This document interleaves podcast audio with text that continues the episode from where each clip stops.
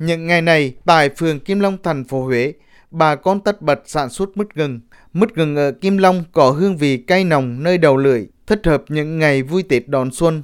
Ông Trương Đức Thự, người có hơn 55 năm làm nghề mứt gừng kệ trước đây ở phường Kim Long, nhà nào cũng làm mứt gừng, nhà ít thì một vài tạ, nhiều thì từ 5 đến 7 tấn gừng tươi để làm mứt. Nhờ nghề làm mứt gừng mà bà con có thêm thu nhập, sắm sửa những ngày Tết.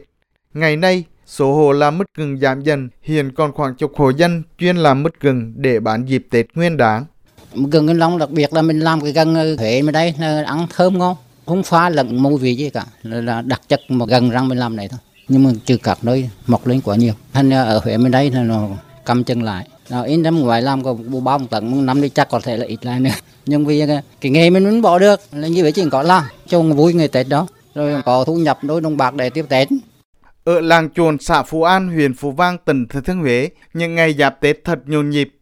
Người làng chuồn làm bánh Tết qua năm, nhưng nhiều nhất là vào dịp cần Tết. Từ tháng Chạp đến 30 Tết, nhà nhà đều làm bánh. Trẻ con lau lá, người lớn thì vụt nếp xào nhân gói bánh. Theo người dân làng chuồn, bánh Tết ngon trước hết phải chọn nếp đều hạt, nếp được ngâm kỹ, vụt thật sạch để ráo nước rồi mới làm bánh. Người làng chuồn gói bánh bằng lá chuối sứ không già lắm, có bề mặt rộng bền chắc, lạt giang vọt mỏng dễ cột chặt làm cho bánh ổn định khuôn hình và không thấm được nhiều làm nhạo bánh. Nhân bánh bằng đầu xanh cùng với thịt lợn nhiều mỡ, các thỏi dài vuông vức gốc cần, ướp với tiêu hành muối. Ông Huỳnh Xuân Hảo có thâm niên làm bánh tét cho hay. Ngày thường, gói khoảng 5 đến 60 đòn bánh tét để bán ở chợ. Những ngày giáp Tết, mỗi ngày gói từ 200 đến 300 đòn bánh tét theo đơn đặt hàng khắp nơi. Mình tẹt lên chuông, còn làm cái dịp tẹt nhiều, con thường thì cũng gọi nhưng mà ít. Đa số đến Huế mình về đặt hết. Ờ, lần chuông thì gọi bánh thì nói chung là chuẩn nhiều điểm. Không có một cái phụ giá chứ khác hết. Về bánh sánh thì có khác họ một điểm là mình làm là chuối sứ mà sống nón, bánh rất xanh rất đẹp. Nằm ở phía Hà Lưu sông Hương, làng Thân Tiên xã Phú Mậu, thành phố Huế có nghề truyền thống làm hoa giấy đã hàng trăm năm nay. Đầu tháng chạp, người dân làng Thân Tiên dù bận rộn thế nào cũng tranh thủ chăm chút từng nhành hoa giấy phục vụ Tết. Hoa giấy dùng đặt trên bàn thờ gia tiên, thờ phùng trong những ngày xuân về. Người dân ngày làm đồng, đêm làm hoa giấy tăng thêm thu nhập cho gia đình.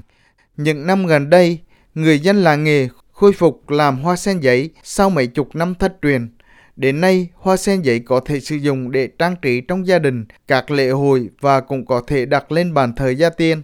Hiện nay, hoa sen giấy đã có mặt trên thị trường các tỉnh, thành phố và cả nước ngoài. Sản phẩm của làng Thanh Tiên còn theo chân các du khách đi khắp mọi miền đất nước, ra cả nước ngoài như Mỹ, Pháp, Nhật. Nghệ nhân Thân Văn Huy cho biết, Hai năm qua, do ảnh hưởng của dịch bệnh COVID-19, số lượng hoa giấy được sản xuất cầm chừng, nhưng không khí làm hoa ngày Tết ở làng Thanh Tiên vẫn rộn ràng. Do hoa truyền thống trước đây người ta để dùng để thờ cúng thôi. Nhưng sau này bằng nhiều hình thức sắp đặt và quảng bá thì bây giờ cái hoa giấy bằng ngũ sắc nó trở thành một cái điểm nhấn cho những ngôi nhà họ cần trang trí nó sắc sỡ lên. Do vậy bây giờ với cái hình thức như vậy thì người ta vẫn bán rất là được. Không khí Tết đã rộn ràng khắp nơi, hàng chục làng nghề trên địa bàn tỉnh Thừa Thiên Huế cũng trở nên sôi động hơn.